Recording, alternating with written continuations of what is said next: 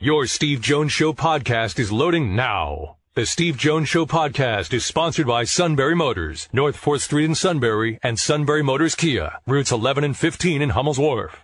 The outstanding Neil Coolong. Sir, welcome.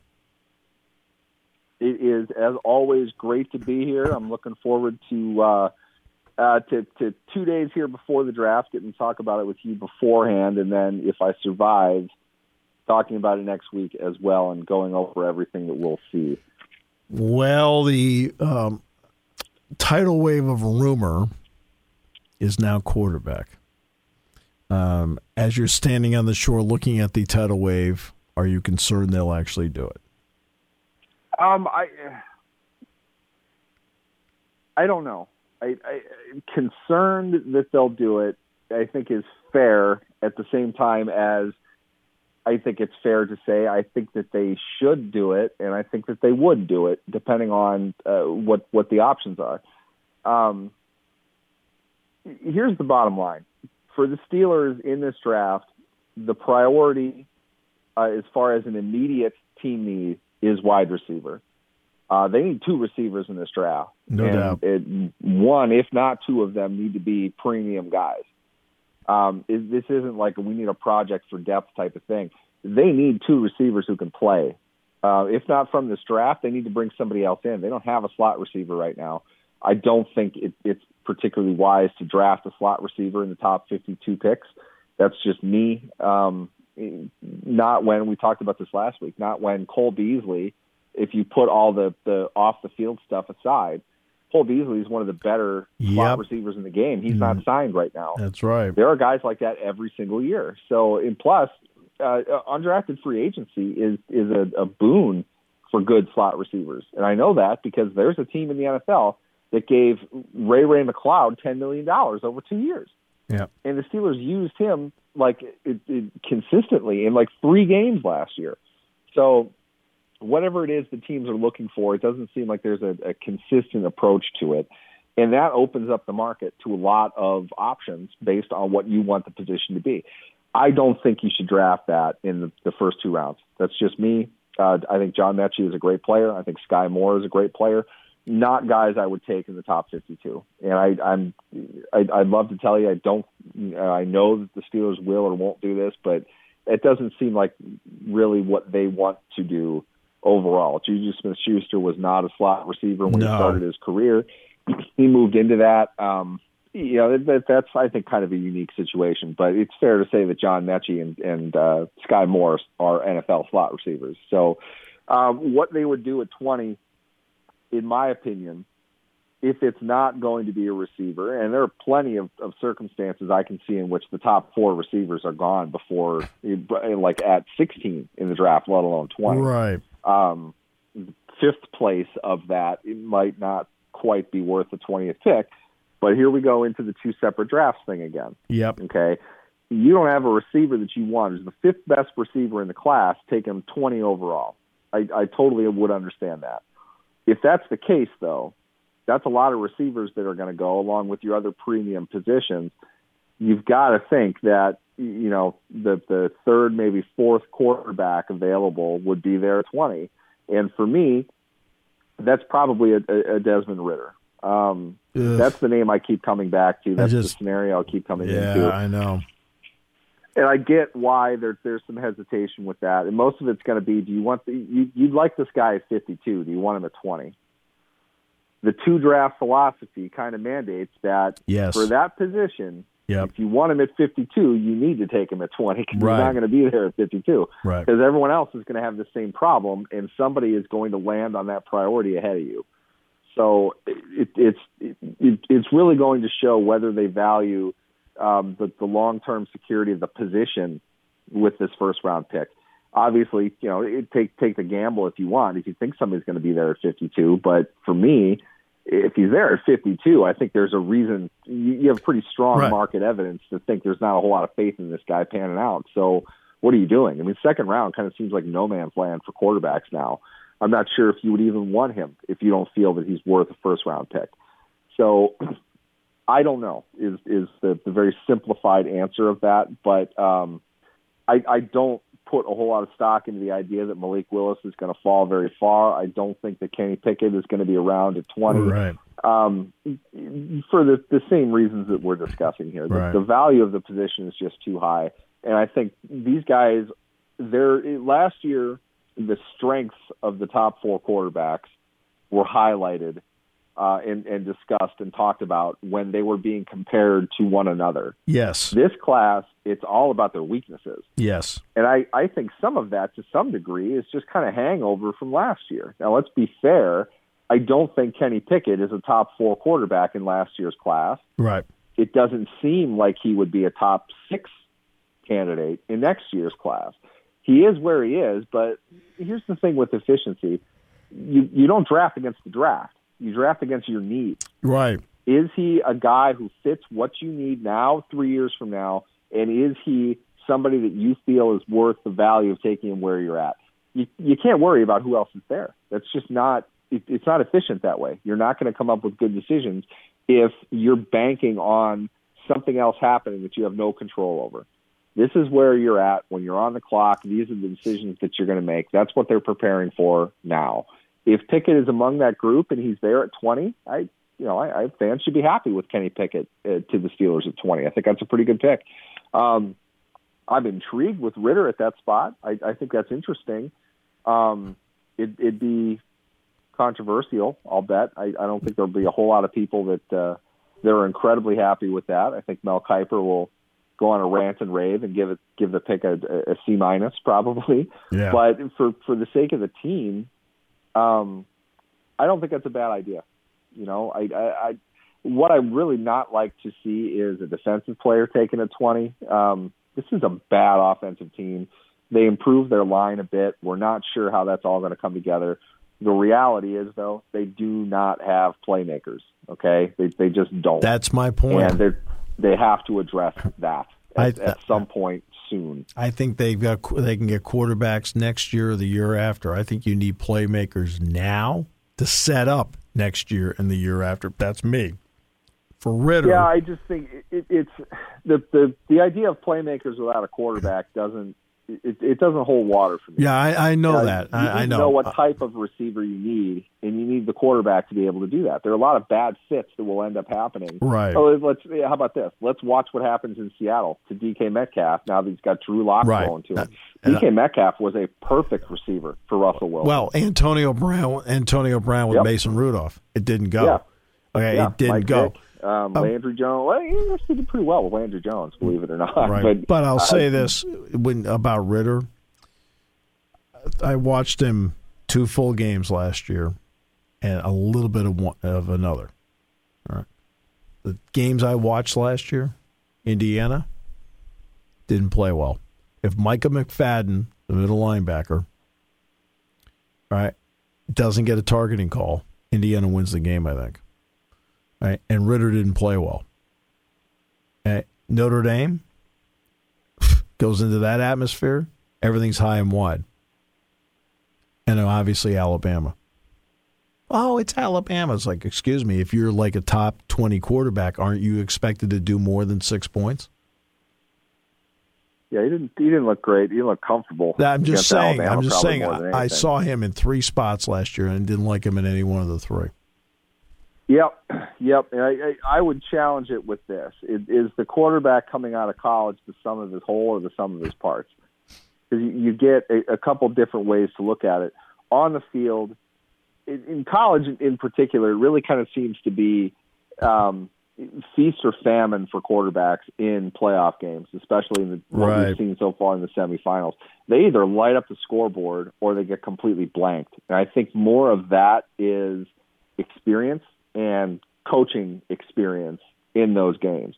Saban knows how to prepare his team for the playoffs, and playoffs haven't even been around for very long. You know, Right. um, Sure. I, I don't think Cincinnati quite has that ability. Um, they were they weren't going to win that game. Yeah. I mean, it, it, I. I, don't think anybody really thought And, and. I and I realize that. Uh, I, I know exactly. But you know what? Look at all the quarterbacks in this league. I can go through one after another, and who they Yep. were in college is who they are now. Yep, that unfortunately is Okay, right? Who they were in college. Russell Wilson was that at Wisconsin. I saw it Yep. firsthand. Okay, Tom Brady was that was actually that at Michigan. I saw it firsthand. You know, he was down. He was down ten with six minutes to go. Here, rallied and won the game. Right, saw it. Right, right. I mean, so I can go through one after another who these guys were in college.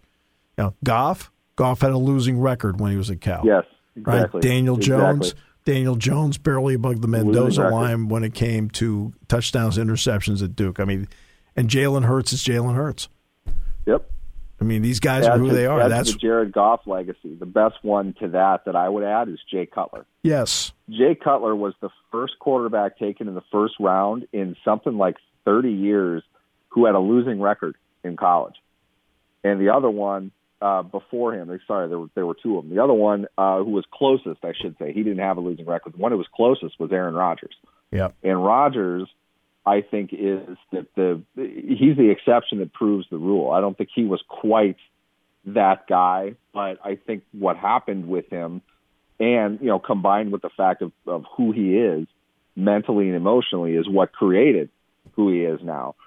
Um, that said, it's a complete outlier. By and large, yeah. though, you're right. The the guy in college, um, it, it, it's obviously they're not the same. The game changes, the player changes. Right coaching is a big part of that. Development, maturity is a big part of that. But if you're different more often than not, it's in a negative way. It's not in a positive yeah. way. So right. there there is something to, to be said about the general floor of where a player is. And yeah, Ridder versus Indiana wasn't spectacular no. by no. any stretch. Nope. Um, in fact, I don't think you really got that from any of these guys unless it was on the ground uh, from Willis. I, well, there, there's a lot to like about Kenny Pickett, and that that's yeah. I'm, I'm a fan of. No, Pickett. no, I, I think Pickett has played well, and look, I saw him. I saw him do obviously a bad one in the rain against Penn State. I saw him do that, yeah. but he had a in a in a loss here. He played a terrific game here in a loss. Yep. And, yep, and he he has it, it, a lot of this just comes from uh, inside Pitt and what people say about him. Obviously, like if they're gonna you know hype up their guy a bit. But sure, general impression that I got is people people would be ready to run through a wall for that guy. Yeah, they absolutely loved yep. him there. You know, I'd listen to that. If it's me, I'd really listen to that. I, I you want that out of your quarterback. Even if he isn't any good, if the guys buy into him, that's going to make him better. That's yep. going to make them better. Agreed. And that's one part as a coach that you don't have to take care of. You have to factor in natural leadership. And the one that I hear the most uh, along those lines, along with Pickett, is Ridder. Ridder is he's kind of the, the Agreed. you know, from the ground up type of guy. You know, you, yep. you wonder about the ceiling of him physically. He's really smart too. They yep. they did a lot of things within that offense. He's doing a lot of very cutting edge uh, offensive theory that you see in college that's now just kind of getting into the NFL. you might be able to go a completely different direction right. with a guy like Ridder with some time to kind of figure out who he is. That's why I find him intriguing. I, I yeah. like the, the mental aspect of his game. Physically, he doesn't have the greatest arm. He, he's going to test well, you know, running in a straight line. He's not that kind of mobile quarterback. He's shifty. He can move in the pocket. You kind of like that. He knows where he is on the field. I think that's very important. Um, there, there are good qualities to him, but yeah, you, yeah. You, the ceiling as we see him as a traditional type of quarterback, which I'd say he was probably by and large in terms of, of pocket versus like him versus uh, uh, Willis. It's obvious which one was a runner, which sure. one was a, more of a pocket guy. That's right. But it, it, I, I like Ridder in the sense that I think he he's smart enough to grasp RPO concepts, which is something I think the Steelers really want to employ based on the, the players that they're signing, the players that they've drafted. That's the post Ben offense that they really want to kind of yeah. create. Um, I don't think Will. I don't think uh, Ridder is necessarily the best in this group right. for RPOs, but I think uh, uh, Malik Willis is going to be really good at that if they can figure out everything else with him. Yep. Uh, but Ridder will be very good as well, as is Sam Howell. Now, when you get into this, that's Corral an interesting one about Howell at Ole Miss too. Yeah, but Howell, you, yeah. you, what you like about Howell is he has the ability to read that but he he's a runner. You know, Ridder wasn't yes. a runner as much. Howell's right. a runner. Yep. So it, it makes you wonder if they want that. Did they do too much for him? A huge part of that offense, just like Willis at Liberty, uh, Howell was his entire offense. Yes. So you can understand why there was a little bit of a drop in, in production. get him get him some help. You know, maybe maybe there's a, a Yeah. better way, a more efficient way to kind of run this. Yeah, and there's one other aspect of Ridder too. You know, people have talked about with Kenny Pickett. It's been brought up over and over about hand size. Hand size means something because you get concerned about hits and fumbles, and he did fumble 37 times at Pitt. He didn't lose Yeah. all of them. Ridder had 38. Yep. I'm just I'm just pointing out just a couple of things just for people to consider. If they go someplace else besides off uh, besides quarterback or uh, wide receiver, what would it be? An offensive lineman? Oh, they, you honestly throw a dart at a board at that point. Yeah. I, if I just If a guy if a guy like Tyler Linderbaum were were available Yeah. from Iowa, yeah, I it, would I be surprised by Linderbaum there? No, I, I think I think there'll be a lot of questions to answer if they take Linderbaum at twenty and they didn't take Creed Humphrey last year because a lot of the rap on Humphrey was he's going to be more yeah, uh, you know, a, a- more zone scheme oriented kind of guy. I don't think we're necessarily seeing that, but that was the rap on him. That, and as we've discussed before, people grossly underestimate the issues that a lot of quarterbacks have with a left-handed center, which Yeah. is what Humphreys is. exactly. People, don't even, people don't Yep. even seem to know that. He's Right. left-handed. and He's we talked left-handed. and we talked about that last season about the left-handed Yep. center and that it's it's a it's subtle but it's a completely different deal as to the angle the ball comes at where it goes how it spins into your hand Yeah, and, and that that's that.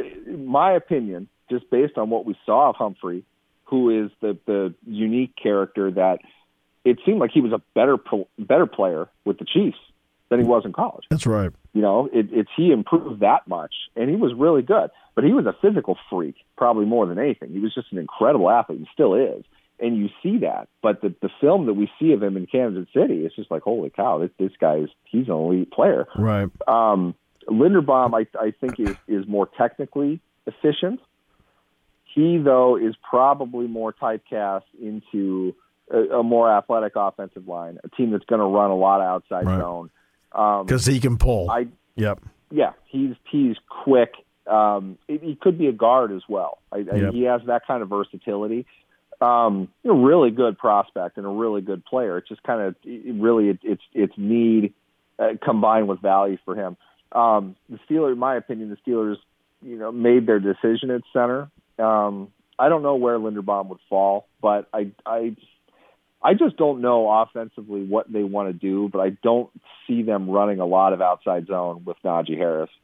Um, Not that he couldn't do it, I just don't think that's necessarily his highest and best. They'll do inside zone, in which case, you know, uh, position flexible, um, nimble, quick guards and centers are are a good bet for you. Um, is that enough to say that you want to use 20 overall on a, a center after you just drafted one in the third round last year and you just signed one back in March? I don't know. Um, it's kind of up in the air. I, it, honestly, receiver or quarterback, if it's not that, defensive line would probably be something I'd like to see them address. But they, they they're good at adding depth on their defensive line. They they've done well with that. I mean, the- Isaiah Buggs and Carlos Davis. Maybe that's not the best thing in the world, but I, I you know I, I panned the the uh, the trade up for uh, Isaiah Loudermilk last year, and I, I think he was one of their two or three best rookies. I mean, he played really well. I was really impressed with him. I could see why they went and got him. Uh, he's going to be a beast. I mean, they, they they've got uh, regardless of, of Stephon Tuitt's situation, I think they have confidence in their ability to develop good defensive linemen. But do they want to invest a premium pick there? I'm not sure, but that's probably where I would go just because I don't know what's going to happen with Devin Bush, but I, I think we're seeing the the result of investing premium picks and inside linebackers in this defense might not be the best idea. Cornerback isn't a bad idea. I don't think safety's a bad idea. Um, you could go a couple different directions, but I, I, they just they need somebody that can make plays with the ball in their hand. I mean, it, it, it's to me it, it's pretty black and white. Try to survive the weekend, my friend. We need you back Tuesday. I'm going to do my best. I'm looking forward to it. Thanks for having me.